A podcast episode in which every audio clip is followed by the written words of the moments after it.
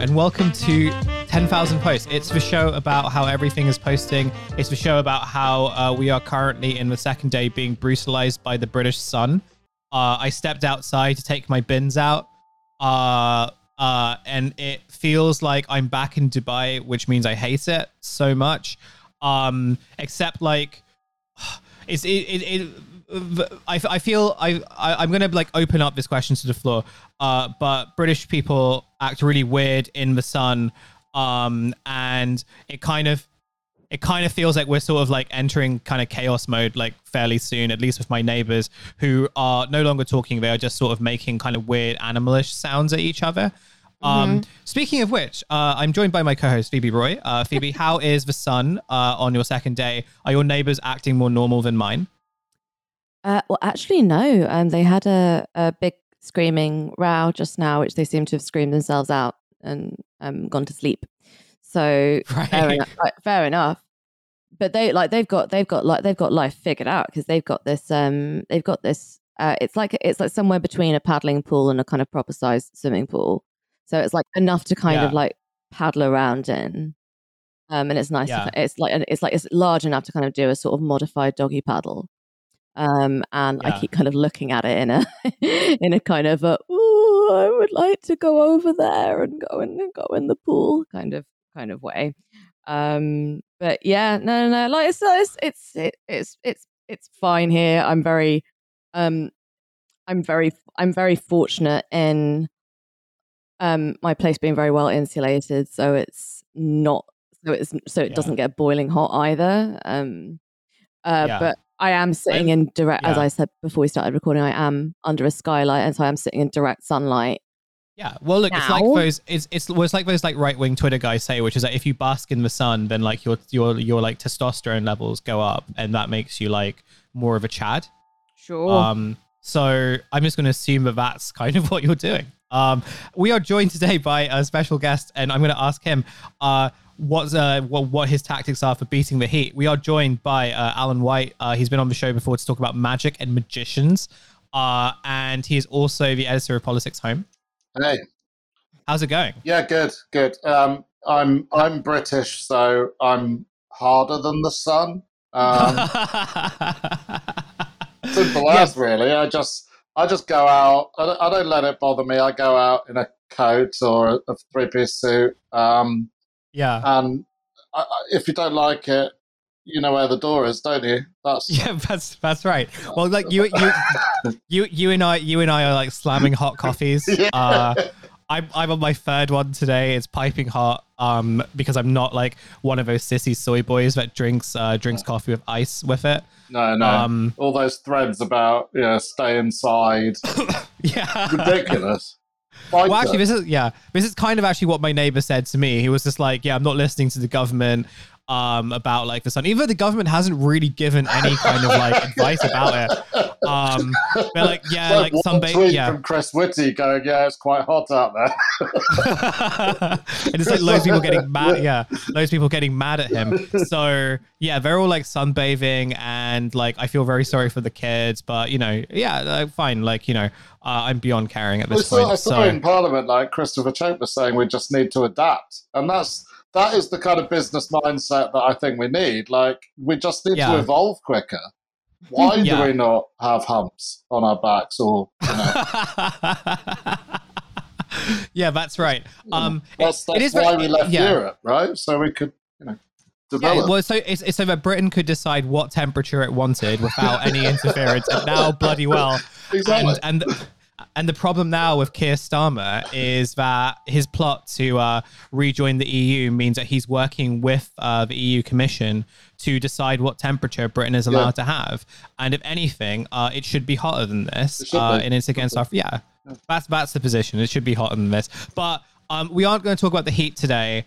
Uh, uh, because I couldn't. I also couldn't really find any good hot posts. Uh, sadly enough, I was really looking for like. I'm really hoping that hot posts will emerge like soon because it'll be really sad if they don't.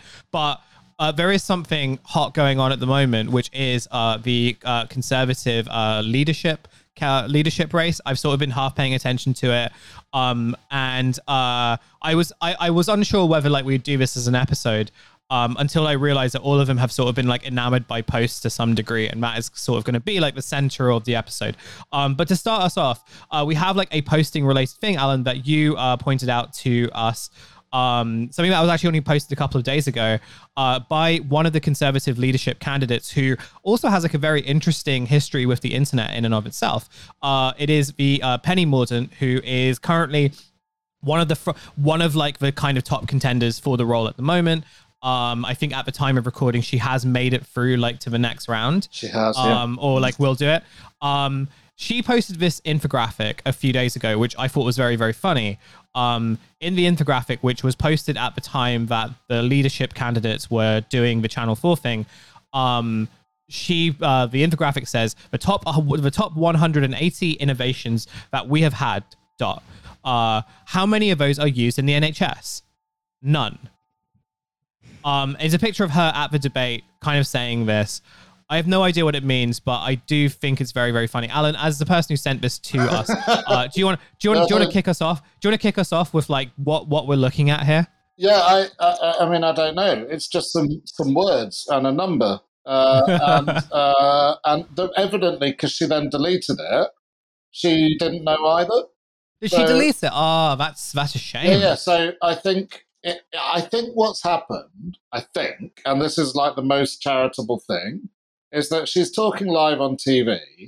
She she sort of just says words, which is what happens when you're talking live on TV. Um, yeah. But the problem for Penny is that she's got this social media team who are like, grab that, grab that, turn it into a memeable moment. Yeah. And so they have grabbed that. And it's only latterly that they've realized that she was literally just saying random words.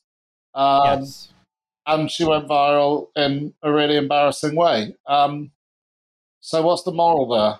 Uh, stop trying to meme everything. I feel like we're going to touch on that a bit more. No, I mean, I would also say, I, I, would, I would argue that the moral is, um, even if you post something that people are dunking on, don't delete it because no, it will yeah. only make things worse. Yeah, absolutely. Should, she should, she should have like doubled down on yeah. it. Yeah, Trump, um, Trump would have. Trump would have gone. Actually, we're not making use of the top 180, and I guarantee that we will make use of the top 120. I mean, there were like a bunch of people like going, "What about like X-ray machines? They didn't exist," and you know, uh, all the high-tech stuff the NHS does. Yeah. But that shouldn't stop you, should it? You should post through these things. 180 is a strange number to have chosen because like okay like I, I get you saying the top 10 innovations the top 100 innovations even the top 1000 why 180 like if i was like if i was given to thinking about things in this fashion i would be i'd be on the forums trying to decode what the 180 means in this regard, uh, particularly yeah. since particularly since there is a um, since there is a company called 180 Innovations who are a private label manufacturer offering a full range of health and beauty products and who originally started as as thermometer makers. So it's almost like she was reading it about this this crowd at, like before the speech. And so just the words 180 innovations was just yeah. in her head. Um but it, it's it's yeah. it's just it's just a very it's just like it's a very strange thing to say but it's even stranger to back down on it.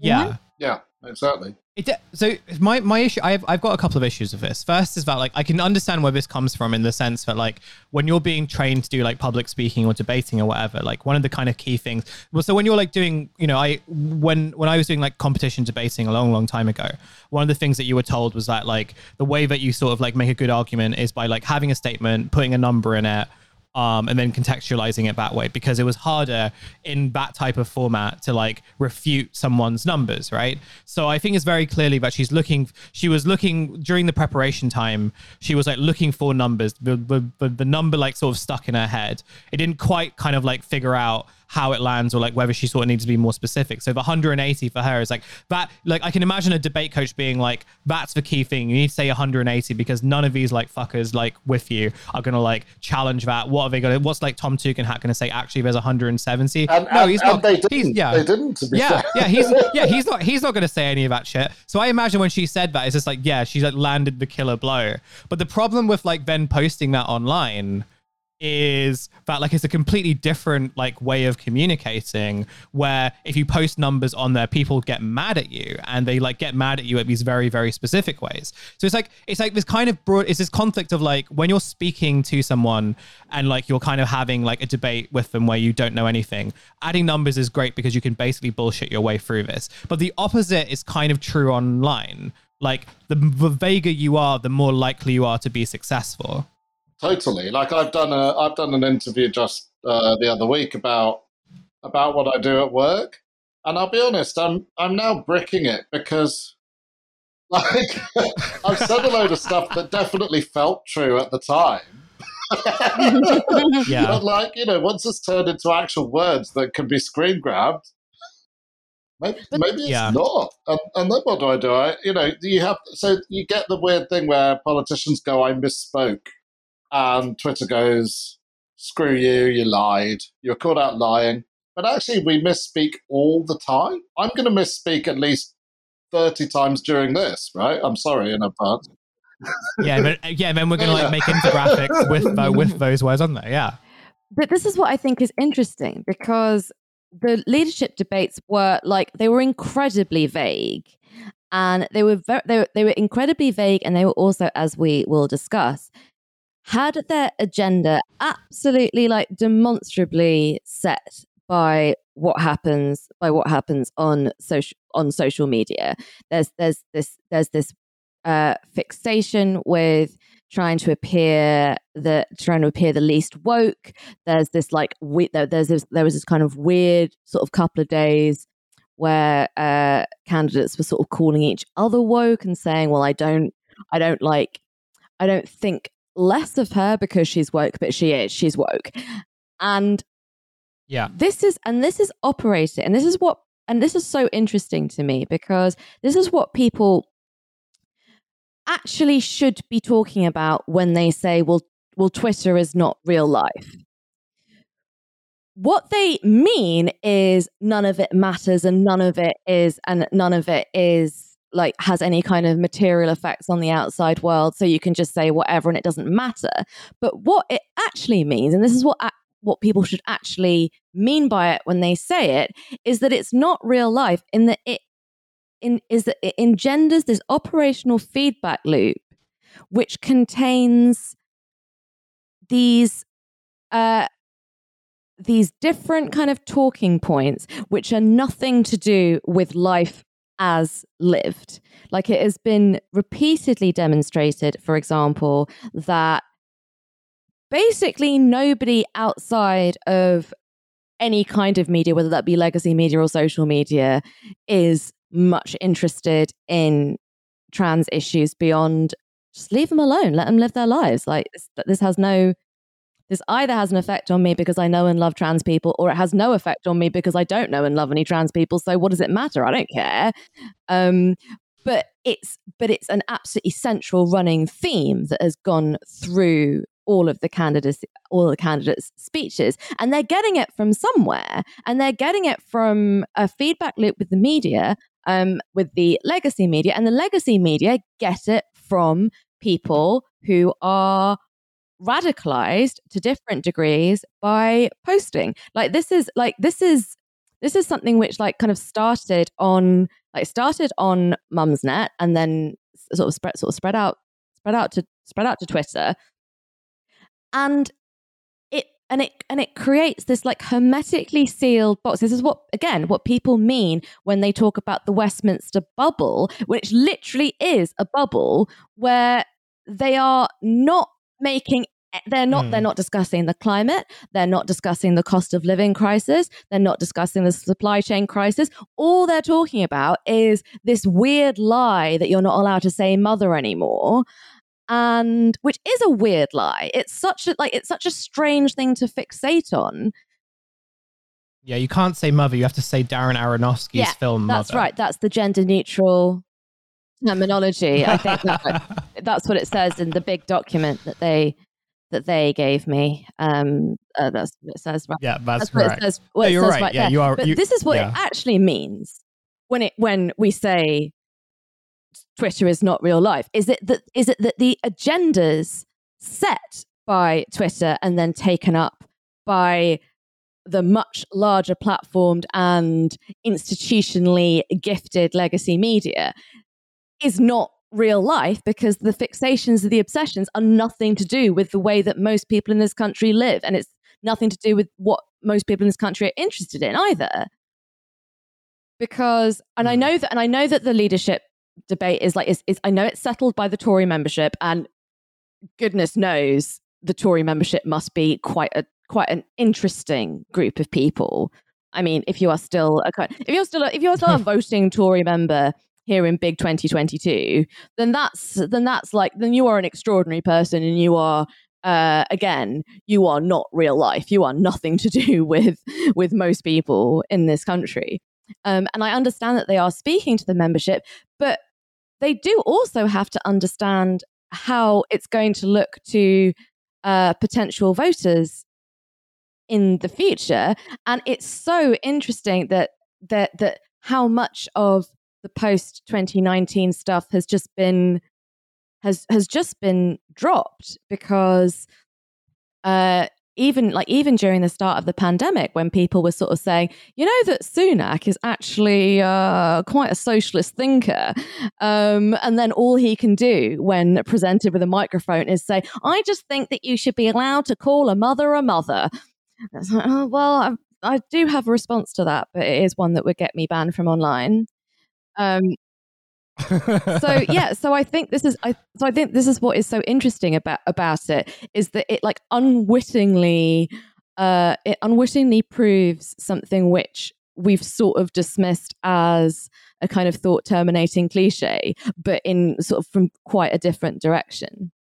I think what you're saying, Phoebe, is is pretty um is pretty much right. Like I, so I am quite old, but uh, I probably both of you guys are familiar with Brass Eye, right? Yes. So, um, some of this I think is not new. So mm. there has always been a tendency within politics to just respond to the thing that you are told is important mm. by someone. And I think we sometimes overestimate exactly how much insight politicians have into how much they understand how much people care about stuff. So mm. I was living in Portsmouth at the time Brass Eye came out, and I remember my local MP appearing on Channel 4 and telling us that paedophiles were taking over uh, an area of the internet the size of Ireland. One of the all-time great MP owns. Um, yeah. You know, because Chris Morris had said that's what they're doing, you know, and, and my MP had gone, right, better say something about that. Sounds serious, you know? um, so, to a degree, that sort of tendency has always been there. Mm. Um, I think that what's interesting about this sort of latest iteration of that um, is that partly there's there's there's a couple of extra things in play. So one is that um, you know, of course, there's a lack of willingness to talk about some of the stuff you mentioned, like the cost of living crisis and net zero and that stuff. And it's hardly surprising because frankly, they've been, well, partly useless and part absolutely clobbered by COVID. So, you know, mm. what have they done? Mm. What, are their, what are their big ideas that are going to help people? Well, leveling up, which, like, from by all accounts, whenever the new person starts, is just dead in the water because there was no money really attached anyway. You've also mm. got, I mean, one of the things that whoever's in government, literally anyone who is in government, comes up against the thing that you see described on Twitter as treasury brain. So mm. whatever you try and do, you will get officials from the Treasury going, can't do that, can't spend that money because then you're going to get into a cycle of inflation. And so, you know, the instinct is always to try and save money where possible. And, uh, you know, off the back of a pandemic where, you know, in fairness, they have spent a lot of money, Treasury brain is through the roof now. So, you know, all those other things that you'd think about being big and bold and exciting on, like education, they're busy playing catch up because of the two years that students have missed. Health is obviously was already in, in massive state of crisis, and now that's even worse. You know, I mean, you, you could say they've done something vaguely good on defense and the involvement in Ukraine, and by God, they've been milking it, haven't they? But really, there's nothing there. So if there's nothing there, what else do you go to as a government? You probably mm. do go to this sort of peripheral stuff and hammer on about, you know, uh, women's toilets or what some junior common room has voted for and all that mm. stuff. You know, I mean, Penny Mordaunt is one of these candidates. I mean, so there's that. And I think there's also just a bit of a sort of intellectual vacuity at the heart of a lot of the people yep. at the top of government. So Penny Mordaunt sort of wrote this book. You know, she's the only one of the candidates who set out her stall in terms of this is what I will, you know, this is how I'm going to make people's lives better.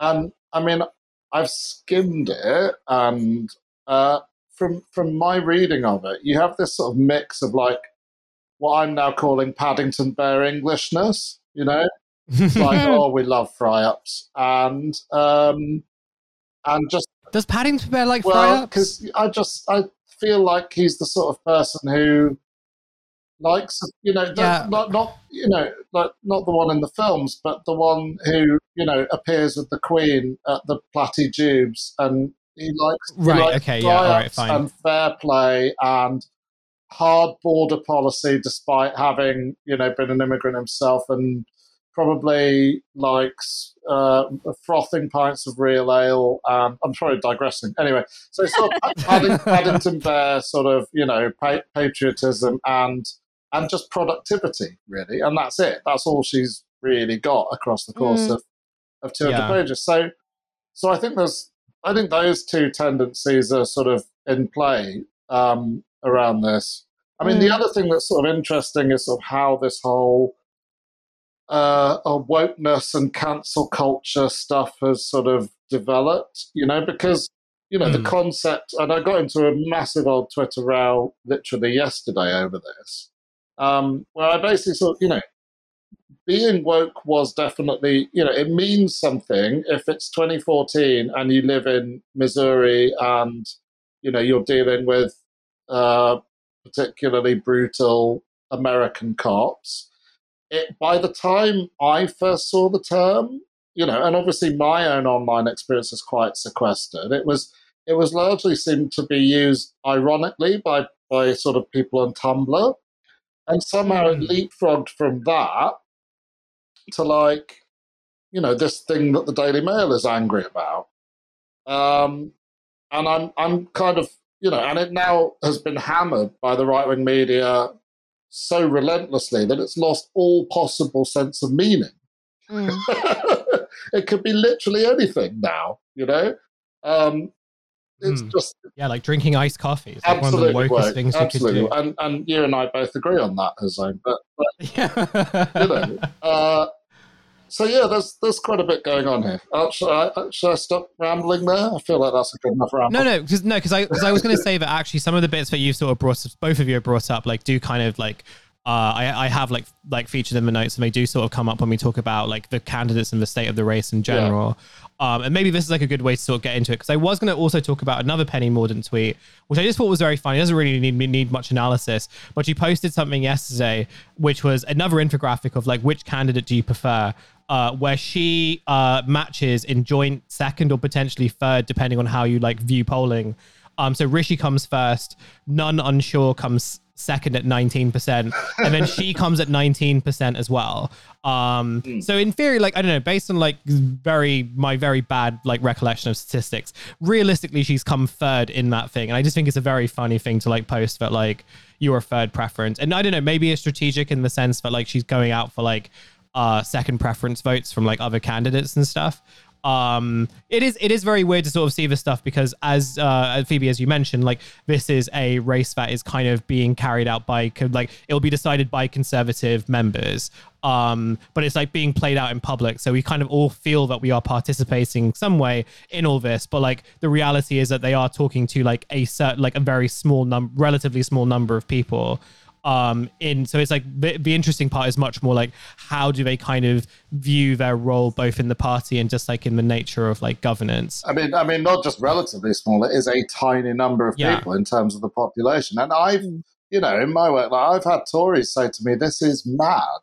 You know, I mean, they've not cared enough to do anything about it, which is pretty standard, but like, they are absolutely like, why on earth are 200 MPs and a bunch of people who live in Leatherhead deciding the next prime minister. Too long, the people of Leatherhead have had their voices like silenced, and now now they will find they, now they'll get to now they will get to decide the future of public bathrooms in Britain, and uh, I yeah. think that's a good thing. But no, let's talk about like so with with that in mind in terms of like okay based on like how i so like my wife and i have watched a couple of the debates and like you know uh alan you've probably paid a lot more attention to them than i have um but my impression is that, that there seems to sort of be like a real vacuity of like any kind of like idea or like ideology um in any of this even just like stuff that you would kind of disagree like we would like or like many people would kind of politically disagree with um but it, just seems to sort of be like lack of ideas generally. Like for the most part the the kind of consensus among all of them is that we're going to do various forms of tax cuts. We're going to like do a little bit of privatization but like please don't go into specifics. And also i'm less woke than the other candidates um, yeah, I mean, Kemi is like the queen of that, right? So Kemi is. this like- may be where we get to start because what I was going to say before we sort of just talked to Kemi is that like one of the kind of key things that seems to be evident in all of them is just like their relationship to like the internet and just like online, like just or just like being online and like they've kind of signaled it. They've signaled an overture to it in like various ways. Kemi has sort of been the most direct in that. So maybe like as a starting point, especially because it seems that she might actually make it to the top three or whatever by the time that this recording finishes, uh, or definitely by the time it comes out. Why don't we start with her in terms like, can you sort of tell us like more about her?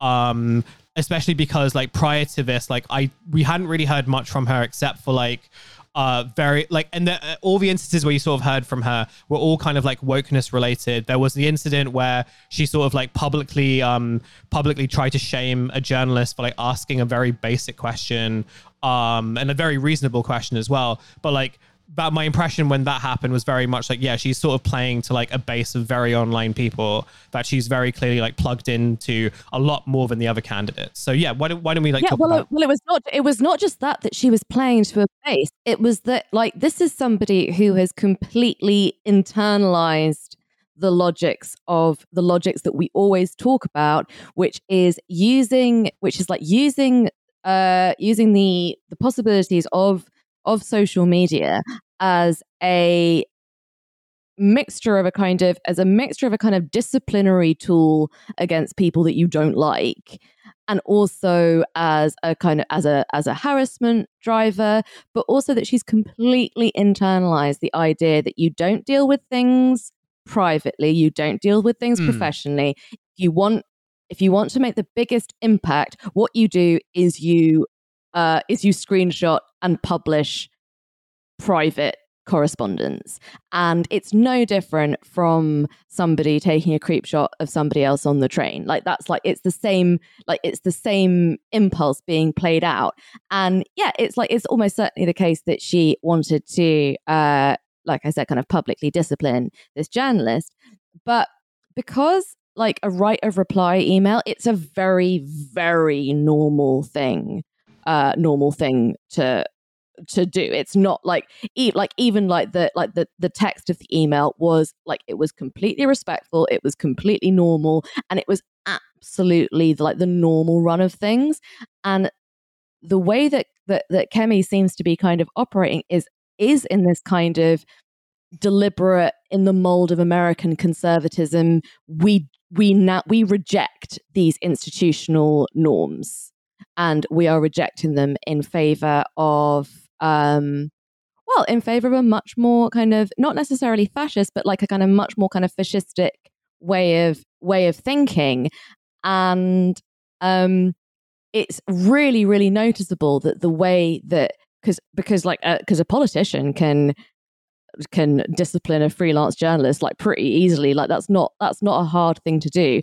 But for her for like for her like the choice that she made like the trajectory that she made was so was such was so foreign and i think that's really and i think that's really interesting and like i said it's much more in like in like the mold of like the of kind of kind of the next generation of kind of sort of groyper conservatives. I'm i'm adamant that kemi's got an alt somewhere. Yeah me too. That, that would be absolutely fascinating. And my suspicion is that alt is like it's not like one of those sort of eggs with some numbers on Twitter, just like you know, tweeting abuse. I think it's, I think it's probably an account on somewhere like Reddit, or mm. maybe even it's somewhere more like I don't know. Is Metafilter still a thing? It's like one of those mm. forums like that where I reckon she goes on there and loves sort of just owning people with facts and logic. you know, it's like you know, she gets into a big debate with someone and then wallops a Jordan Peterson video right in their face. like I feel, I feel like that's her sort of secret online presence because mm. I do think. I mean, you look at her background. You know, she she's on record as having hacked a Labour MP's website and having had to apologise for it. She worked in programming. She was then like digital director for the Spectator. Yeah, yeah. I don't really know what that involved, but like this is a person who is very much online, even mm. if most of the comms most of the time are pretty run of the mill. Like I'm pretty, I mean, like I'm on record about that whole situation with the journalist, and I was genuinely staggered by exactly as Phoebe says the way that that norms, and you know, we always talk about Trump in this regard, but uh, you know, just sort of smashed through the received acceptable way of doing stuff and what really I found genuinely quite upsetting was that the institutions weren't in a position to really handle, mm. you know? Mm. So the lobby journalists themselves, I sort of feel like if she'd done that to someone that that, you know, was like some big white middle class, middle aged lobby political editor, we'd be in a different you know, it would be a different thing in terms of how it played out. Yeah. Oh, I the think lobby, if, I think if lobby, it to know, Andrew Neil, it would be a very, it would be a very well, different. Even, well, not even Andrew, because Andrew Neil, I think, is like a different kind of beast uh, in, in, terms of talking about this. But even just like someone who, as you mentioned, like, is a was a lobby journalist, uh, in and kind of like one of the more sort of conventional ones, uh, yeah, it would have been very, very different. I think. Yeah, yeah. And, I, and I think I was really. I mean, I know that people in the lobby did try to do stuff behind the scenes, but I was kind of like, you know, where's the group? It should be en masse yeah. as a group, just going. It also, fe- yeah, I mean, it also sort of feels and like a bit counter. They were, all, they, and I don't mind saying this, like they were huffing and puffing at me because I said this publicly. Why aren't you all just? And they go, well, we're, you know, we're complaining lots and lots. You know, that we're, right, we're right. talking to them every day. And I'm kind of like, you don't need to keep this one in house, fellas. Like, this is mm. a shocker. Yeah, um, yeah. It, no, it, it, no, it is, and like, but this is like, this is the thing. Like, I mean, I am, I am like only persuaded uh, by the kind of value of sort of institutional norms if they have a kind of materially improving effect on people's lives. Like, I like, I find I, I found some of the. Uh, some of the stuff around uh, around Johnson very unappetizing, shall we say, because I don't I don't really care if someone does does things right and um and and you know has kind of has respect for institutional norms if you know meanwhile they are voting to immiserate and murder. Like that's it's something which is not it's not it's not a huge it's not a huge like plus for me if at least they're doing it according to the way things get done in the lobby. Like i don't like i like personally that that's not a particularly persuasive argument um for their goodness. But it is also it is also meaningful and troubling that there is this uh, this new way of of operating politically, which does involve that kind of deliberate break with institutional norms. Because they're still going to be voting for the same stuff and they're still going to be making the same appalling ruinous murderous policies um but there's but there's so there's not e- but there's not even there's not even a kind of sense of continuity. And like even though i mean i again i don't i'm not wholly convinced that continuity is the best thing in the world. But if you but unless you are like genuinely like a serious accelerationist and like not like a kind of not a kind of bullshit like well maybe like maybe trump will like wake people up to like the you know the decay at the heart of the american empire. Maybe that's what's going to happen. Like you have to be like a proper serious no no no this is a good thing because this is what's going to lead to the revolution. You have to be a serious accelerationist um to think that this is anything other than other than alarming. But it's also but it's also meaningful if if somebody like Kemi thinks that they can safely do this without m- much in the way of eyebrow eyebrow raising either from her colleagues in government or from or from the media well there was and a I, great viral tweet i remember at the sort of peak of trump where i mean someone just tweeted something like steve bannon brackets says something racist reporter, that's racist. Steve Bannon, yes. and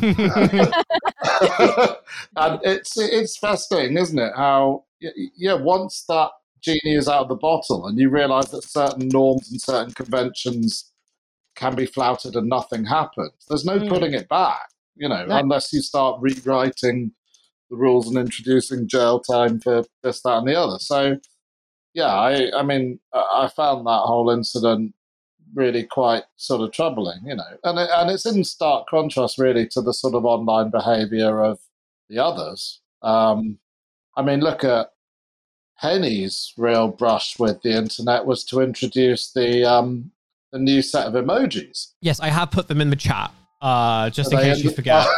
um, oh god, they're so they're just so good. Like, I love how hand drawn they are. I think that's actually kind of cool you know they also look like um they look like you know when when like large corporations are like forced to do some kind of greenwashing and so they have like a kind of temporary oh this is this is the this is the earth week version of yes, our yeah. of like our usual this is like the earth week version of the shell logo they always look like this yeah. they always look like a kind of little globe guy um but i genuinely, I cannot imagine how much her staff must hate her to let her go out in public and say and say like this is this is how we're going to be dealing See, with this. I, I personally yeah. love I love everything about this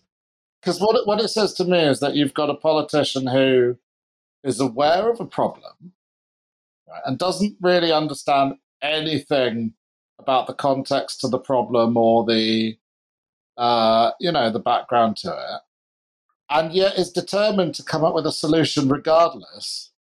And having done that, decides to just throw it out into the ether just in case she's right. Yeah, I think um, yeah, no, it's completely right. And did you did you know? I did not know this that this uh, this emoji development project uh, was backed in part by the Jo Cox Foundation. Right. And I think that I think that the fact that a sitting MP was murdered in the street by a fascist, which has had more or less no effect whatsoever on the political, social, or cultural climate, and it has been lumped in together with people getting mad at MPs online about their voting record, which is something which you are entitled to do as a political subject. Which, which by the way, that, that same discourse immediately sprung up again when um, David Amess was murdered. And again, yeah. that, that was, I mean, that was, as far as I can tell, an, an Islamic fundamentalist. And I'm, I'm sorry, but kindness in discourse is really a drop in the ocean in terms of dealing with either of those two cases, right? Yeah, like, I mean, like precisely, and bearing in mind that uh, that Jo Cox was um, was a kind of known advocate for um, for refugees and immigrants, I just feel like the Jo Cox Foundation have quite a lot of better use cases, shall we say, yeah, yeah. Than helping, than giving giving Penny Mordaunt money to come up with a peering over glasses emoji or a that won't do emoji. Like genuinely, what do they imagine is gonna be is gonna be the response if you send someone a that won't do finger wagging emoji, well, what do you think someone's going to say well, I mean, to like that? yeah. the, thing, the thing that should terrify you is that that, okay, that is, you know, Parliament's response to murders. Yeah. And yet, that level of response, that level of insight that's also where we're at with global warming and the possibility of nuclear war. That's right. We are giving we're, we're giving global warming a yellow card. Try better. um, what I was going to say was like I think like the emojis the emojis are like a really interesting like artifact to look at in terms of like in relation to like this the time that we're in. It's going to be really interesting to look back on once like I think there's broadly a more sophisticated understanding of like the internet and like the way that it sort of exists as a um, like as a, as a system of social relations, whereas like that where we haven't sort of got to that place in the mainstream right now. Because what those like emojis sort of do, it, you know, I, I don't think I, I don't think that you know there was any kind of uh maybe i don't know maybe penny Mordaunt did think that they, they might be adopted by facebook or something but like you know new emojis are sort of released all the time and the only time you ever hear about it is when people get mad about like you know oh this emoji of a pregnant man is like or a pregnant like male looking versus like you know uh uh like you know it, it's another sign of uh of, of like you know elite co-option or whatever the fuck like you know they're, they're on about now um, but it also does encapsulate, as Alan, as you mentioned, like you know this sort of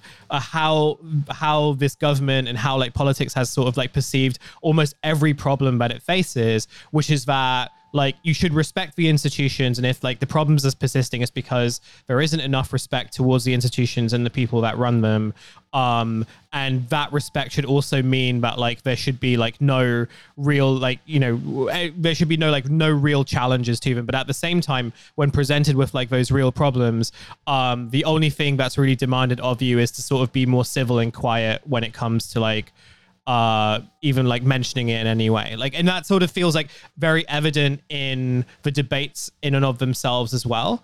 Um, you know, like I, there have been a couple of times where like, you know, you've had like quite good, uh, the, the, the people like, uh, like, uh, challenging like the candidates and like presenting them questions. Like the, the Krishna Guru Murthy one I thought was quite, was like, he was quite good at that.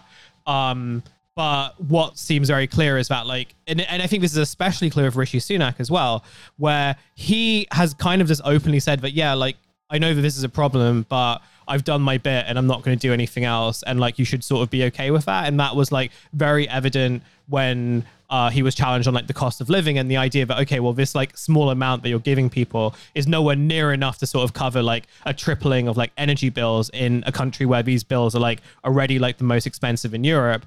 And his answer to that was something along the lines of like, well, I don't think people really expect the state to do everything, and if we think the state can do everything, well, then we'll have some real problems, won't we? So as I mentioned, I gave everyone like you know between 400 to like 1200 pounds, um, and we'll continue to do more to support and strengthen our economy. Like all these sort of non things, which kind of just point to the fact that like there is no vision for how, or there is no vision among most of these candidates for like how they would actually use the state structure to actually help people materially in any way. Not I'm not not even like demanding mm-hmm. like full socialism and stuff. Just like the very bare minimum of like liberal democracy is like something that apparently is now beyond like any um you know is now beyond like the capacity like the capacity and capability of the state. Which then leads me on to like the question that I had and I wanted to pose to you, which is has the kind of like pre- the, has like the sort of dominance of uh like online nonsense or even just like woke culture war issues that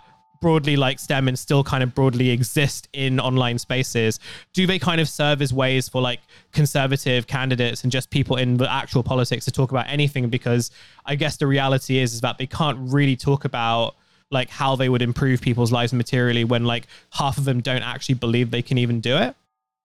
Mm. Yeah, I think that's really interesting in terms of the, the sort of the big state and the quality of life stuff. I mean, I, I think um, so I guess I mean one thing I guess are you asking is is sort of that it's the media leading this through a thirst for page views, right? Well, that was that was sort of mm. like a follow up question, but um, yeah. I guess I can like I can um, get I get I guess I can add, add that in because the question that I was then going to sort of follow up with um yeah. was like okay so you're confronted with like a type of a political system where um, the ruling party doesn't actually doesn't actually believe that like the state can do anything, not let alone should. No. Like a lot of them have sort of like you know grew up in the well, they sort of grew like were in politics during the austerity period and had, like had to sell it, and you now got this like consensus among many of them that like you shouldn't really yeah. expect anything, not even the bare minimum, even in the face of like catastrophe and disaster. Um, but mm. then you mm. also have a media that is being challenged by like social media and like by self like online publishers, everyone becoming a publisher now. Um, and it's lead, led them to like this weird situation where like on the one hand in terms of british media anyway they've had because of boris johnson and because of his history and because of his um, position as a media figure they have sort of operated with him in a particular way which has been very kind of like insider driven or seems very insider driven, seems very sort of like access based, um, and like that's how the government have sort of been playing like lots of like journalists in terms of like feeding stories and everything. But then they also have the second problem of like, well, in order to survive, we do need to like play the game, right? So we do need to like post stuff that goes viral and we need to need to get page views and we do need to like meet all our KPIs. And the way that you can do that is by like manufacturing like stuff that Phoebe, as you mentioned, is not particularly like materially relevant to most people, but because it has such a kind of prominence in digital space, it's very easy then for these kind of newspapers and media organizations with access to like uh, government to then say, oh, yeah, this is the stuff that our readers care about. And you really need to engage with that because our readers care about it. Even if like the idea of like a Sun or a Mail Online reader is like completely nebulous. So mm. that is that is absolutely my first thought on all that. You know, is that without getting too far into like a wanky chat about, you know, publishing norms and stuff. like I mean, yeah, there are because uh, people go, oh well, you know, here's what happens, right? Is the media are chasing traffic incentives. It's all clickbait, and so they they decide that this stuff is important, and then and then the politicians feel that they have to respond to it. But I'm not entirely sure that that that is true. Like like it is true, but mm. also it's not. So I mean, look at the gender stuff that Phoebe was talking about um, earlier. I don't think that that's been pushed to the forefront of like media priorities um, because of traffic. I think it's been pushed to the forefront of media priorities because there are a number of senior managers who think it's important, you know, mm. and have and have very and have worked pretty tirelessly to make it into a hot button topic. Right. Um, this is what I mean about radicalization, though, because yeah. I, because the the people who are obsessed with with trans people and obsessed with causing misery and difficulty to trans people let's be let's let's be let's be clear here it's not that they're obsessed in like a in, in like a kind of nice healthy way uh, they they would be they would absolutely dismiss any suggestion that they are no different from some poor bastard who gets taken in by Q. But all of the but all of the way they behave and think and talk is it's exact it's exactly the same. They see everything through the frame of their obsession. They can't drop it. They can't stop this um, stop this idea that they're this like beleaguered truth telling minority and everyone else who is either worried about them or is telling them to shut up is um, has been kind of taken in by this kind of monstrous Kabbalistic uh, uh, gr- sort of group that's sort of telling them to kind of sort of telling them to think one thing. And like their like their insane hostility to particularly to uh to cis women who say, I don't have any problem with trans women. Why would I? Uh, which goes to show that it's uh, that the claims for it claims for it being a kind of woman centered movement are spurious to say the least, particularly since how since how often uh, trans men and non-binary people get kind of left out of the discussion. But they are obsessed with it and they are fixated with it, and it has been and it has been kind of injected into this kind of manufactured, sort of manufactured post in post out machine, and it's yeah, it's it's not it's not ideal. Well, One I think I mean I, I'd sort of also say that I mean there so there's always been a culture war, right? And it was before uh you know the threads about toilets and statues and whether they should be pulled down and whether you know this or that JCR motion is is is treason. Um, you know, it tended to be that there would be uh, disingenuous media coverage and political reaction to stuff that people do tend to care about. So, uh, immigration and crime mm. and stuff like that. Mm. So, um, to my mind, it, you know, the thing that's shifted in the last couple of years is that it's become these more personalized issues. And and and the question for me is why has it become these more personalized issues? And I thought Hussein's point about the sort of the nebulous concept of the sun reader is is really important because mm-hmm. If you're you know if you are a a Daily Mail reader, that can now mean that you are a 57 year old Tory local association chairman somewhere in the home counties who picks up the paper every day and gets livid about everything that is projected to him.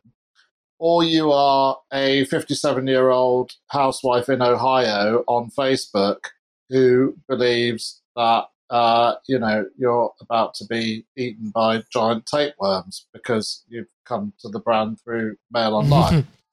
and to a degree, every single publisher is playing a version of that game, yeah. perhaps not that extreme. Mm. So I, I, I, would just sort of I wouldn't I wouldn't caution, but it's it's definitely not as simple as they are only doing this to juice their traffic figures. Mm. It, it, it, can be as simple as they genuinely think this stuff is important, and so that, yeah. that there are, you know, the sort of the media politico nexus mindset is united on a thing. Um, you know, it, it, it's pretty pretty. And then the way that those two things interact, the way that you know, kind of an, an MP and uh, the, the the wider media interact is also confusing. I mean, we were. Mm. I mean, think also about the platforms themselves, right? So think about. I mean, one of the one of the people whose online presence we didn't talk about is like Liz Truss. So Liz Truss was big for, uh, you know, years prior to this as an Insta babe, right? A political Insta babe who was constantly like, you know, putting up pictures of her latest tours overseas on Instagram to show off, you know, global. Oh, yeah, she, yeah, she was like an OG internet. Or She was an OG like yeah. Instagram Tory uh, along with Matt Hancock. And that made sense when like Instagram was a picture app, but now it's something you use to like follow people's life updates. It's a place you buy clothes, and it's also trying to be TikTok, and uh, it's a bit sort of Snapchatty as well, and somehow like Facebook Messenger is connected to it. Like the entire platform itself is disintegrating. So not mm. only are our online experiences fragmented, but uh, mm. the, the media brands that use them, that require them in order to exist, are becoming increasingly fragmented as well. And so the political response to that in terms of how you message is becoming increasingly fragmented too. Um, what does all that mean? I don't know because it's too fucking hot to think. can I, um, can I, in response to that, can I uh, tell you about my favorite uh, Liz Truss post? yeah, let's go for it's it. It's such a classic. It's from a while ago now. It's from like four, like four or five years ago. Uh, but Liz Truss seemed to have a kind of gal pal friendship with Andrea Leadsom. And because Liz Truss apparently, like, and again, this is very, it's very unclear whether, uh, whether this is her Westminster nickname or whether this she wanted it to be her Westminster nickname. Either is, either is troubling. Um, but apparently, her Westminster nickname is Tigger, and she posted a picture of a cuddly toy Tigger that Andrea Leadsom apparently apparently gave her. Uh, Andrea Leadsom, if you're interested, her uh, her nickname in this is Kanga. Um, and there's this picture of a kind of it's it's a picture which is like kind of taken from the top, like in a in a way that you might imagine someone taking a picture of like of a hostage that they are about oh to God, kind of mutilate. This, yeah. Of this open bag with a cuddly toy Tigger sort of on its back, on the base of the bag. The the Tigger doesn't look a hundred percent new. It's like it's a bit kind of it's a bit kind of grubby. Um and just and looks like it's been kind of mauled about a bit, but it's just it's it's such it's such a strange. I'm I'm looking at it now. I'm just going to post it into the chat. Um, very yeah. good. Uh, I think what's also very funny about this, and the reason why I remembered is because the bag kind of like the way that it's been pictured, the bag sort of looks like an open casket. Yeah, it does. It absolutely does. Horrifying. It's such a horrifying. Yeah. And like Andrea Leadsom's writing kind of looks slightly sort of like serial killer-ish. Um Yeah, I don't know. If I got this, I would definitely read this as a kind of like hostage or like threat. I would, I would read it. I would read threat. it as a threat. Yeah, it's quite. It's not a very legible threat, but I would definitely see this as a threat. Um, I actually have two things to say before we um, before we can before we continue because I think that we're probably going to be uh, sort of running out of time relatively yeah. soon. It's just something that occurred to me that it's just quite it's just quite funny how the present government is the sort of almost like the closest we've had to like actual Leninism in action because there's this idea that like the state will just like naturally fall away. Um, but in the case of Leninism, the state naturally falls away with the with like the strengthening of the working class. Um, but they think that the state will just naturally fall away if they just don't do anything with it. If they just ignore it, then maybe it will just naturally disintegrate. And it is very, very funny to think of it like that. Um, I also have a theory about when, about when and why this started to, this started to happen, because obviously, uh, keeping public spending low and keeping taxes low that's like that's a very that's a very kind of normal conservative line to line to take. Um it's kind of you know it's really just it's really just reheated thatcherism and we don't really need to think of it um, as much as sort of much more much more than that. But i don't know if either of you remember but there was a there was a book that was released about the about the tory and lib dem uh, coalition which said that everyone thought that the Lib Dems being in coalition with the Tories would kind of water down their water down and kind of make more kind of personable their like their their, their worst instincts. But what actually ended up happening was there would there would be the assumption that the Lib Dems would attempt to water down the worst instincts. So uh, so the Tories like did a kind of you know, absolute classic negotiation negotiating trick of asking for much more than they actually wanted and much more than they thought they could ever possibly reasonably get away with, expecting the Lib Dems to say, no, no, no, no, no, we can't we can't do that. That's like that's appalling. That's evil. That's like this is not this is not governing. Um, but what happened in every in every uh, in every sense of the sense of the word, the Lib Dems just folded at every point that the Tories assumed that they were going to, particularly that David Cameron assumed that they were going to try to uh, sort of try to kind of mediate and ameliorate some of the policies. And this is like this is one of the reasons why uh, why the welfare cuts under under Cameron were like so like was so incredibly brutal and so incredibly kind of swinging. Um, and I think that they haven't been able to recover their sort of equ- their sort of, almost their equilibrium since then because they so got so far and away what they ever could have dreamed they could have they could have asked for or that that they could have expected to expected to receive. They sort of don't quite know what to do with it. It's like a it's like if a kind of like really small child is playing with something dangerous and you tell them to stop and you tell them to stop and you tell them to stop. And then you think oh well maybe i can like i can do some reverse psychology and say okay no no go ahead go ahead go ahead play with the cooker and mm-hmm. they go what really? I can play with the cooker shit. And then they don't want to play with the cooker because the cooker is horrible and the cooker will burn them. And I think that's what happened in 2010. And I think that it's apart from Gove, who is a monstrous individual in a number of ways, but it was also relatively well known for the only person pretty much in the whole of Westminster who was capable of getting anything done and wanted to get anything done and like it was wanting to get things done according to his to my mind, fairly nightmarish vision, but it was still there's still a certain like still a certain kind of level of sort of competence there. But like the but like the rest of them are just toddlers with the cooker, just being like, but but we're I, but so we have to we have to run the country as well because we just it's really funny it. you say that Fee because as you have been saying that literally as you have been saying that Politics Home has published a story in which Michael Gove has gone on record to say the government is failing to deliver on essential services. There you go. there you go. That yeah, and I think and I think that was the and I think that was like n- sort of a neglected uh, sort of view of, of Boris Johnson as well. That he didn't he didn't want to run a country. He just wanted a country.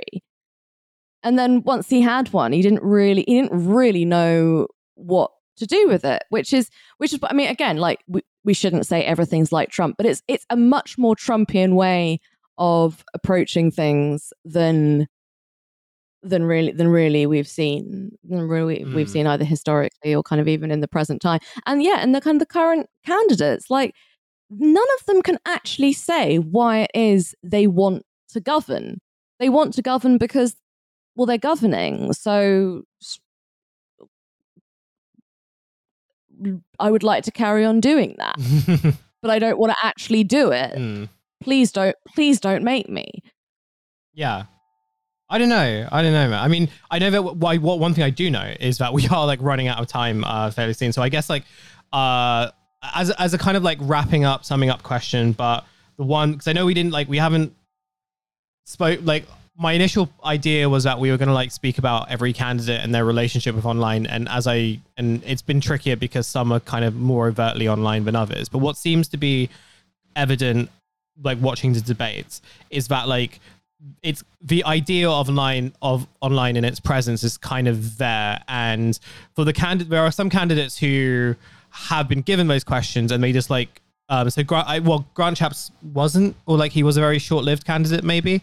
But I remember like he was kind of given one of these sort of cultural questions and was just sort of like, yeah, I'm not answering that. That's like an American thing, and like you know, it's not really my issue. Um, but it seems that like uh, the further you sort of go in, you have these other candidates who kind of like have to confront it in some way or another. So you have like Rishi Sunak, who does not appear to be a guy who like has ever left LinkedIn, having to answer this question about like biological women, right? Um, or you know you have like Liz Truss, who's like you know again as you mentioned, is not like an offline person, but whose online experiences are very like much like Instagram girl boss, like 2014 to 17. Um, so you have like these candidates who have various degrees of like being online, but they have to sort of engage with it in some way or another. And I guess the my question is like, regardless of what happens in the leadership election, is this just something that like politicians are going to have to deal with like in the future? Like, is Keir Starmer really? Because you know you've seen the articles about like, oh, Keir Starmer really needs to like talk more about bathrooms and needs to talk more about like you know the wokeness and like you have your spikes and stuff who are encouraging Tory candidates to like go. Well, you it's not even spike people. It's also like what's his name, uh, Matthew Goodwin, the guy who wrote his book and like who ate who ate his book and ate his book and then somehow got like brain damage from like the ink or something like that, like based on his tweets afterwards. But who is like, oh yeah, the Tories like want to win for like you know the country and like have another ten years. They need to now go fully in on the war on woke, right? which is like a very far cry from 2019, where he's just like, oh yeah, Labour lost because they felt that Twitter was real life, and if Labour want to win, they need to log off, right? It feels like a very kind of strange departure from that, but the consensus sort of seems to be that this is now a thing that politicians have to deal with. So as a kind of as a final question, Alan, I wanted to ask like, yeah, number one, is this something that politicians are going to have to deal with? And crucially, if they are going to like be, if they are sort of going to get ahead of it, or at least sort of be in more control of the narrative, like, do they have to sort of be online more? Do they need to like yeah, hire so, like professional? I, yeah. Well, what what does it? What has to happen for like this not to go even more off the rails than it already has? I think it's like this is. I think it's okay for me to say. Like I, I basically ran this uh, little lunchtime thing in Parliament called um, MP's Toolkit, where basically like. Uh, so, like my friends, I do have friends who are MPs, and the thing about all of them is that basically none of them have a very good Twitter presence, and that's because they do really controversial stuff like trying to bring local campaigns to Westminster and responding to casework and chairing committees and like doing their jobs. Mm. so like I'm sort of friends with, with with these people who, you know, like the internet has never heard of. Um, mm. and um, and we sort of, you know, sort of collectively kind of were like, actually, you know, there's a lot. You know, they're they're older these guys, right, um, and and ladies, and um, they're like, you know, well, let's put on these these sort of lunchtime, uh, you know, um, things for like the 2019 intake, so we could teach them to be better democratic mm. representatives, because actually, that 2019 intake has come into Parliament and a lot of them are very young, but also they've done their first year like over Zoom. Like a lot of people who started their jobs yeah. midway through a pandemic, they don't really know where anything is or how it works or, or all the rest of it. So we sort of put these things on. And I was sitting in one of them, and like one of these MPs, like the subject drifted onto this, and there's like this MP who's like freaking out over the fact that he doesn't yet have a TikTok account. Mm. like I'm not I'm not making this up and and this big sort of discussion over like how many times a day should I be posting, which platforms should I be prioritizing. Mm. They're all like looking to me for this, and I'm like, sorry, but why? Like what? And I'm immediately sort of doing myself a, jo- a job saying this because, like you know, their content sustains me. You know, yeah. I, I am one of the vampires who who leech off the free drama that they provide every day. uh, but I'm like, I'm sorry, but why do you need to do this? Like, there are, you know, you don't have to communicate with your constituents that way. Yeah. Um, you know, so like, are they going to get more hyper online? Like, definitely. I mean, you just look at that intake, and they're of that generation. Yeah. And yeah, I mean, how do they handle it? You know, well, it's going to be it's going to be sort of down to individuals who and how and how they are outside of their work. The same with the rest of us. Like, you know, there are certain people in the media sphere who you and I all know have essentially used the internet to like self detonate what was potentially quite a promising career. You know, they went completely bonkers through posting. I'm sure we can all think of like who they are.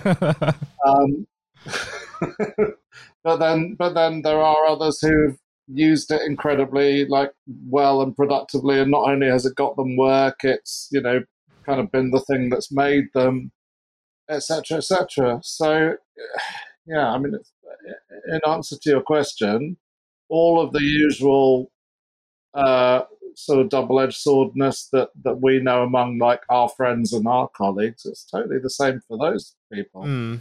Mm. Yeah.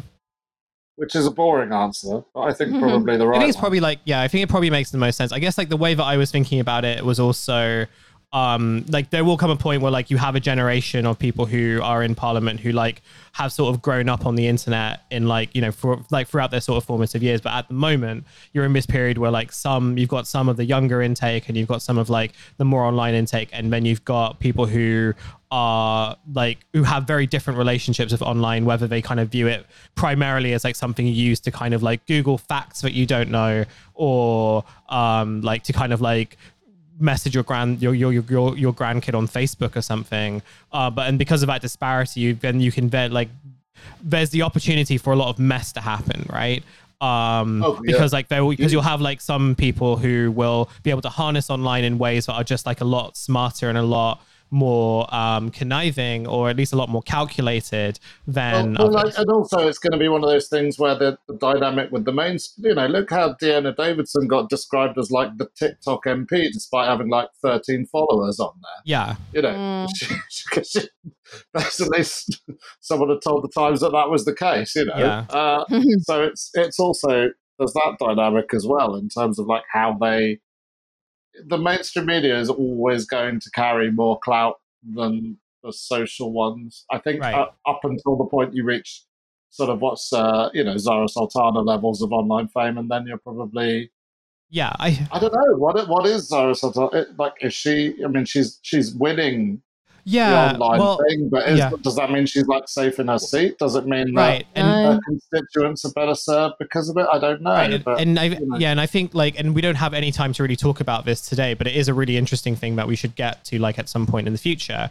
which is like, what does it mean to sort of be like winning on TikTok, or what does it mean to be like winning on these platforms when like as we've all experienced in like various different forms, um, that winning is very determined. It is very much determined on like what platforms sort of see as valuable.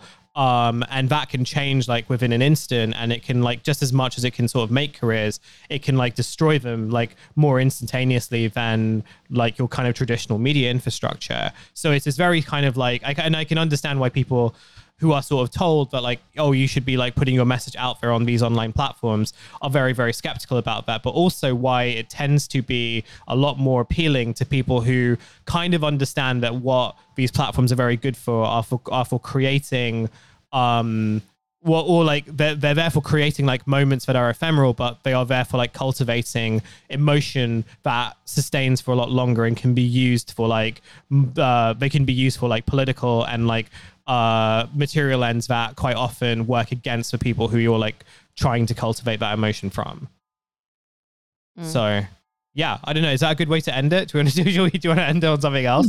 Or I mean, listen, I, my brain has yeah, been our uh, brains have been forty-five degree mush for the last half hour. Oh, this, so yeah, okay. Whatever anyone gets out of this, I'm I'm delighted. Yeah, well, look, for, for, for Alan, thank you for joining us on this extremely hot day to talk talk to us about uh, some extremely cold posting. Um, I don't know if it's cold posting, but uh, yeah, uh, it was a fun episode. Uh, I'm just worried about Phoebe. I feel that. Yeah, like, I am wondering if we're going to suddenly uh, catch fire. no, no, no. I'm well. The the sun has moved over enough that I'm no longer sitting in direct sunlight. I'm just in a kind just of. In, you're just in your yeah. You're you're you're in your own little heat dome. Um. Yeah, I do feel like I'm in a heat dome. Um. And like earlier, I was like, oh well, I'll just like open the door and then maybe I'll get some no. air, get, get some air in here. But no, it's like opening the door to an oven. No, Mugscape. That's that's why you've got to like shut your windows, black out your black out, yeah, or yeah, shut your doors, black out your windows, uh, all that stuff. Um, but yeah, uh, Alan, thank you for joining us once again. Uh, we really appreciate it. If people want to like follow your stuff or like uh, follow up on like what what kind of things you're working on?